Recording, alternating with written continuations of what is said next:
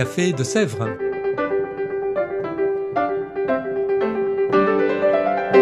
Au Café de Sèvres, on discute philosophie et théologie.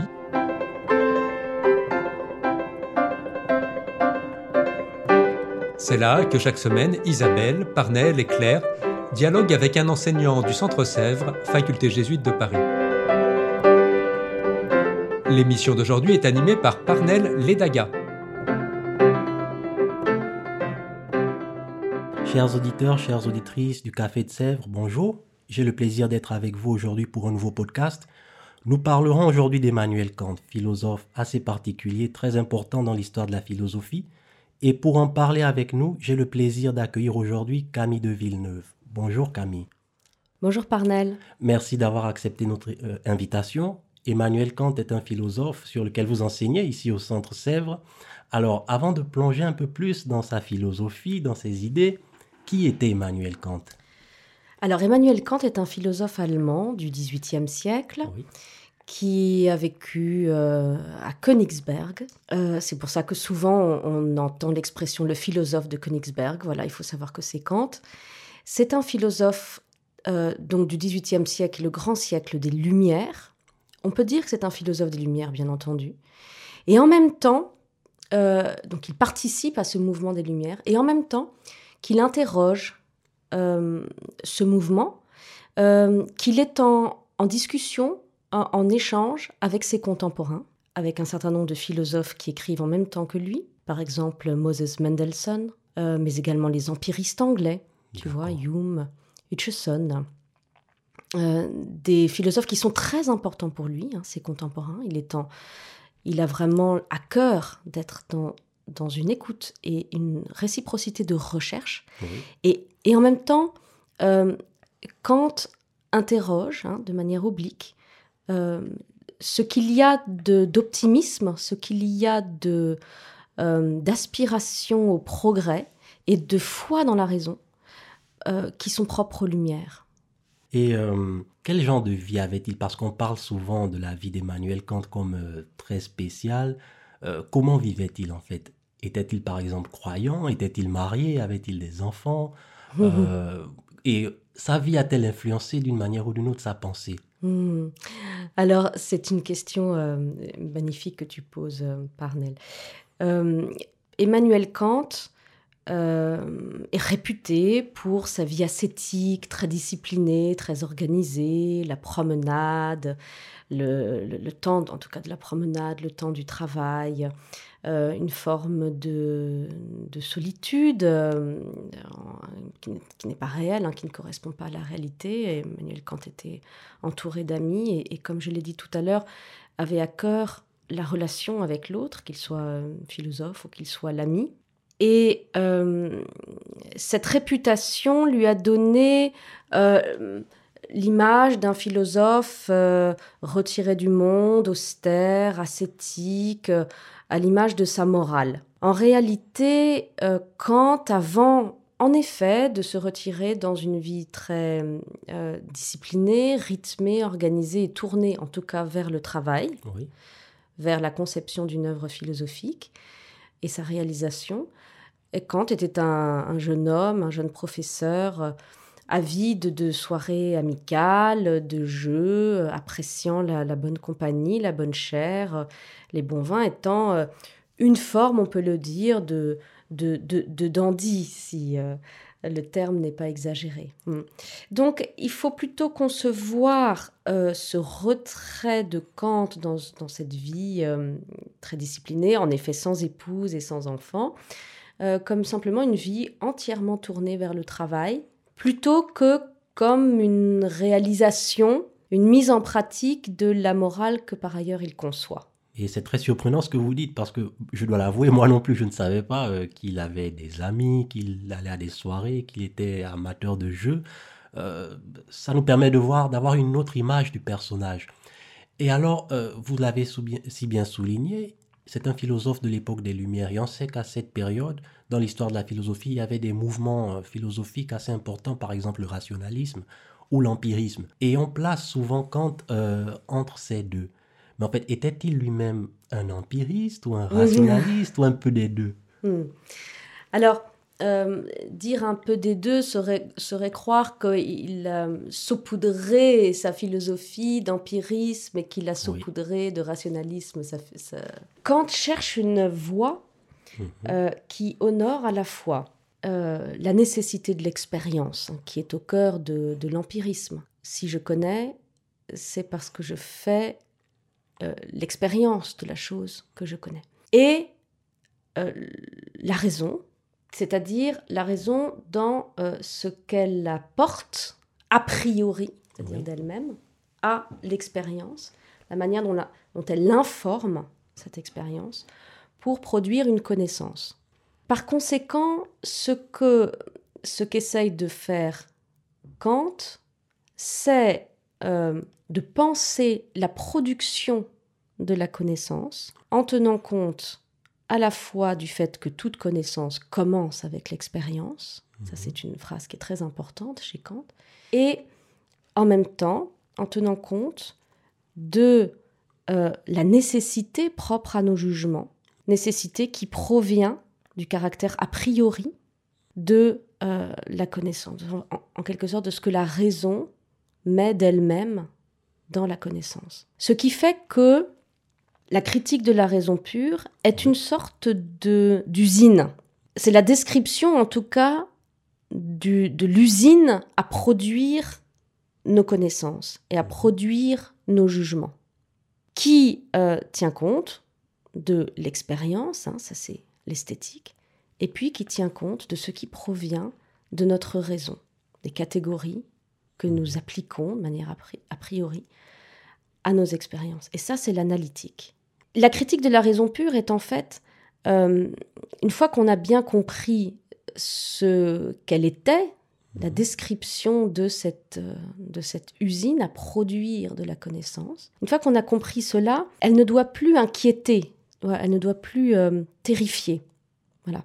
Si je pouvais convaincre les auditeurs que Kant n'est pas un monstre de difficultés, je serais très très heureuse. Mais en même temps, vous pouvez pas blâmer les auditeurs parce que quand on voit un peu la taille des ouvrages de Kant et le langage, euh, ce sont des textes parfois difficiles de compréhension. Oui, bien sûr, bien entendu, je ne les blâme pas du tout. Ce sont des livres difficiles, ce sont des livres longs, ce sont des livres techniques. Mais ce sont des livres d'abord qui sont plus faciles à lire que d'autres en philosophie, car le style de Kant est limpide. Et hum, disons que... Euh, il a le souci de la clarté, de la précision technique, et qu'il ne lâche jamais son, son lecteur.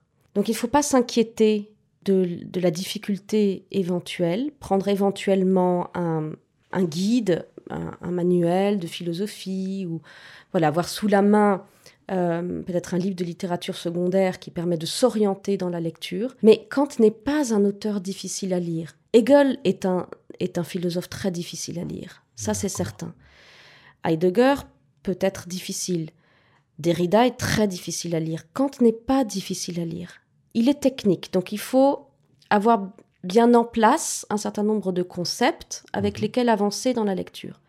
Ben, c'est la deuxième fois que vous me surprenez euh, ce, matin en me disant que Kant n'est pas difficile. Moi-même, j'ai toujours pensé qu'il était difficile à lire. Alors, euh, je sais que vous donnez un cours ce semestre sur la raison euh, pratique chez Kant. Alors, qu'est-ce que vous pouvez nous dire de la raison pratique? Qu'est-ce qu'il entendait par là? Alors, le, cours s'intitule Raison et liberté. Ah, voilà, autant pour moi. C'est pourquoi, non, parce que bien entendu, on pourrait penser que c'est la critique de la raison pratique qui, en mhm. quelque sorte, répond à cette articulation de la raison et de la liberté. Comment j'exerce ma liberté dans le monde euh, et par conséquent, comment euh, je, euh, je mets en œuvre ma responsabilité et mes devoirs. Mais on ne peut pas comprendre la morale kantienne, donc la critique de la raison pratique, Mhm. sans comprendre ce qui se passe dans la critique de la raison pure et sans l'articuler, sans articuler la question du que dois-je faire à la question du que puis-je savoir et que m'est-il permis d'espérer, qui sont les trois grandes questions de Kant qu'il formule de cette manière. Donc, voilà les faire Alors, on les reprend. Les trois grandes questions de Kant sont les suivantes. Que puis-je savoir? Donc, à cela répond la critique de la raison pure. Mhm. Qu'est-ce que je peux savoir? Ben, euh, Les choses dont j'ai l'expérience et que auquel, expérience à laquelle ma raison peut appliquer un certain nombre de catégories. Donc il y a des choses que je peux savoir, c'est-à-dire sur lesquelles je peux émettre des jugements que l'on pourra dire nécessaires et vrais. D'accord? Que puis-je savoir? Mais il y a des choses que je ne peux pas savoir et que je ne pourrai jamais savoir. Comme quoi, par exemple, si vous avez un Des choses dont je n'ai pas l'expérience. Par exemple, Dieu. Je n'en ai pas l'expérience. Mais alors, que dirait-il à un mystique, par exemple, qui prétend avoir euh, une expérience personnelle de Dieu Mhm. Eh bien, il lui dira que cette expérience n'étant pas partageable, n'étant pas communicable, puisqu'elle est de l'ordre de l'ésotérisme, elle n'est pas de l'ordre de l'expérience scientifique. Par conséquent, Kant, pour tout ce qui concerne les phénomènes ésotériques, euh, les illuminations, la vie mystique, nous dira peut-être que ces phénomènes existent, peut-être, mais au fond, personne ne peut le savoir Mhm. Et par conséquent, à leur sujet, nous ne pouvons affirmer aucun jugement. Nous ne pouvons poser aucune proposition à leur sujet. Alors, qu'est-ce qu'on fait avec tout ça? Qu'est-ce qu'on fait avec euh, l'élan de notre raison qui nous entraîne au-delà de l'expérience? Puisque spontanément, nous avons envie de poser l'idée d'un Dieu créateur. Nous avons envie de poser l'idée d'un bien vers lequel s'oriente l'humanité ou la nature. Oui. Nous avons envie de penser, en tout cas nous le pensons, dès que l'âme soit immortelle. ça. Nous avons en nous un élan qui vient de notre raison, et cet élan l'amène à chercher à déborder les possibilités réelles euh, de notre entendement, c'est-à-dire les possibilités que nous avons de connaître des choses. Nous ne nous contentons pas des connaissances qui sont possibles pour nous. Et nous avons en nous le désir d'en connaître davantage. Et c'est pourquoi il y a la métaphysique.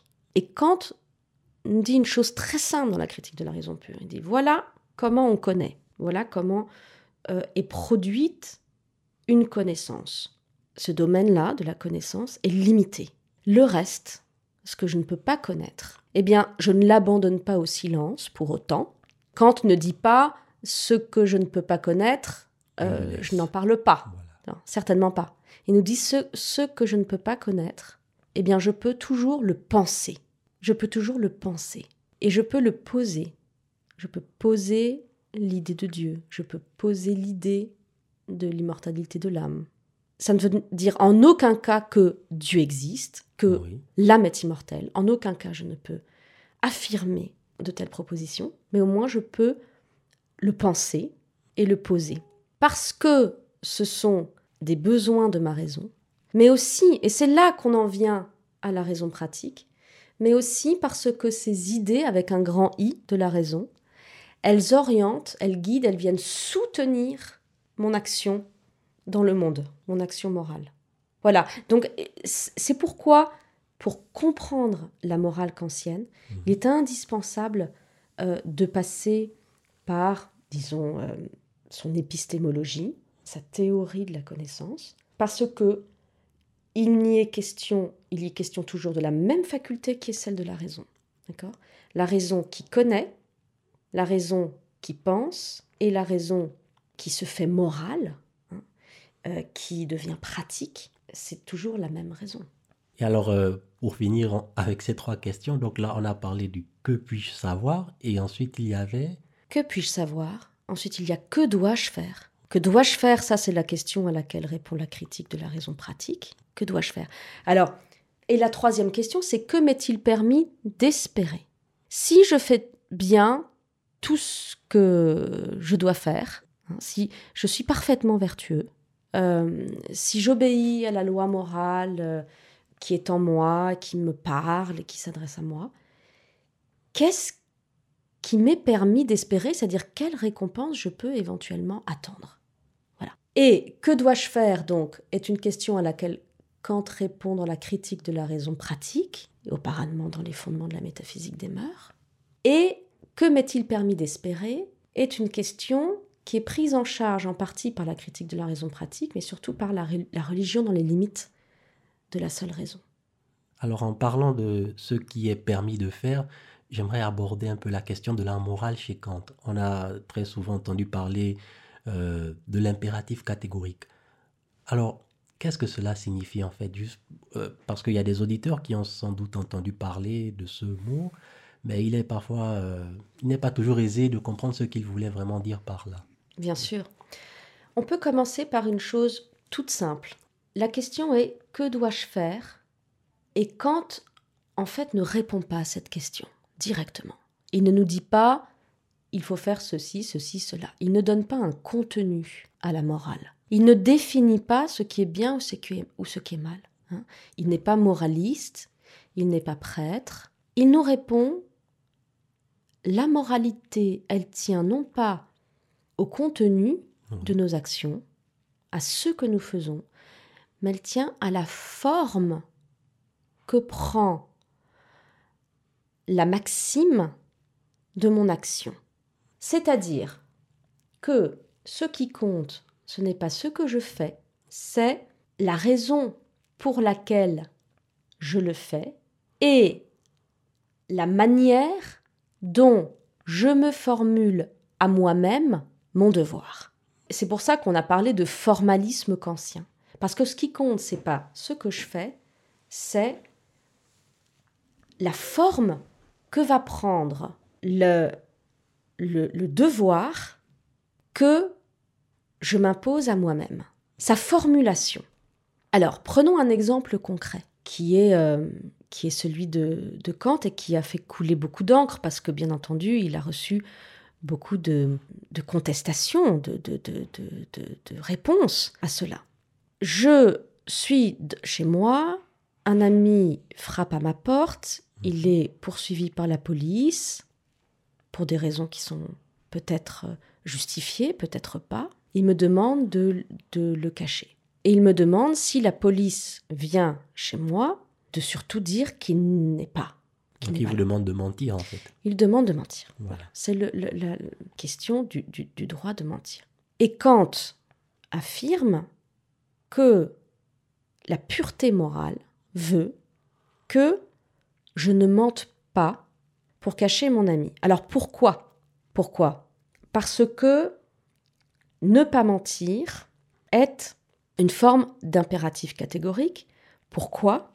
Parce que je ne peux pas vouloir que le mensonge soit une loi universelle. C'est-à-dire que le principe de mon action, le principe selon lequel j'agis, doit toujours pouvoir être universalisable. C'est-à-dire que lorsque j'agis, je dois me dire, est-ce que le principe auquel je me soumets en agissant, il peut être valable pour tout le monde? Est-ce que si tout le monde faisait comme moi, est-ce que je peux vouloir que tout le monde fasse comme moi? Est-ce que je peux vouloir que tout le monde fasse comme moi? Et donc si je mens, je ne peux pas en même temps vouloir que tout le monde mente, sinon il n'y aurait plus aucun critère de distinction du vrai et du faux. Je ne peux pas vouloir que tout le monde mente parce que sinon mon exception, mon petit mensonge particulier n'aurait même plus de sens. Tu vois, même d'un point de vue logique, ça ne fonctionne pas. C'est pas seulement d'un point de vue moral, c'est d'un point de vue logique. Parce que j'annule l'exception qui est mon mensonge. Donc je ne peux pas vouloir que ce soit universalisable. C'est un petit peu ce que les gens spontanément euh, devinent lorsqu'ils disent si tout le monde faisait comme toi, si tout le monde faisait, c'est un peu un, petit propos moralisateur hein, qu'on peut dire ah bah, si tout le monde faisait comme vous. Mais il y a de cela dans l'impératif catégorique. C'est est-ce que la maxime de mon action, hein, donc la, proposition à laquelle je me tiens, tu vois, pour mhm. agir, est-ce que cette maxime, tout le monde peut la vouloir? Est-ce que moi, pardon, je peux vouloir que tout le monde l'applique également et lui obéisse. Voilà pour la différence entre le contenu de l'action et la forme, la forme de la maxime selon laquelle je vais agir. Très intéressant en effet. Alors malheureusement, le temps nous étant compté, nous allons devoir mettre, mettre fin au podcast parce que, évidemment, quand est un philosophe passionnant, nous pourrions parler de lui euh, toute la journée. Mais avant de conclure, j'aimerais vous poser deux petites questions. La première euh, concernant Kant, bien sûr. Disons que quelqu'un euh, voudrait se mettre à lire Kant. Quel livre Avez-vous un livre en particulier que vous lui recommanderiez de lire en premier? Pas nécessairement Kant lui-même, ça pourrait être un guide rédigé par un autre auteur, même contemporain. Et la deuxième question, c'est sur les cours que vous donnez, pas ce semestre, mais le semestre prochain. Donnerez-vous un cours sur Kant ou sur un autre philosophe. Alors, pour ce qui est de la lecture, ma suggestion est de commencer par des extraits de textes de Kant qui sont proposés dans le commerce et, certains, sont, certains volumes sont très bien faits et permettent de suivre euh, l'œuvre de Kant à travers un certain nombre de textes qui sont, des, qui sont des vrais guides. sont Et ça permet aussi de lire un peu de Kant sans inquiétudes et de découvrir que ce n'est pas si difficile que cela. Donc ça, c'est mon premier conseil. Et pour euh, le cours de l'année prochaine, je vais redonner le cours de philosophie de la connaissance au deuxième euh, semestre. Et puis, encore l'année suivante, le cours langage et vérité. D'accord. D'accord. Bien, merci infiniment Camille d'être venue et de nous avoir parlé de Kant. Merci beaucoup Parnell. Quant à vous, chers auditeurs et auditrices, euh, je vous souhaite une bonne journée. Nous donnons rendez-vous dans deux semaines. D'ici là, portez-vous bien. À bientôt.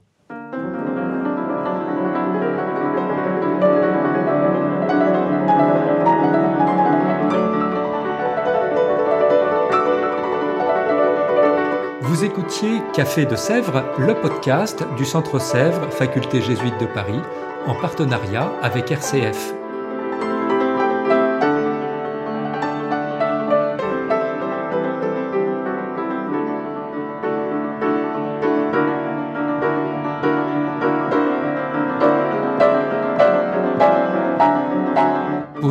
Aucun épisode, abonnez-vous sur votre application préférée. Spotify, Deezer, Apple Podcast ou Google Podcast.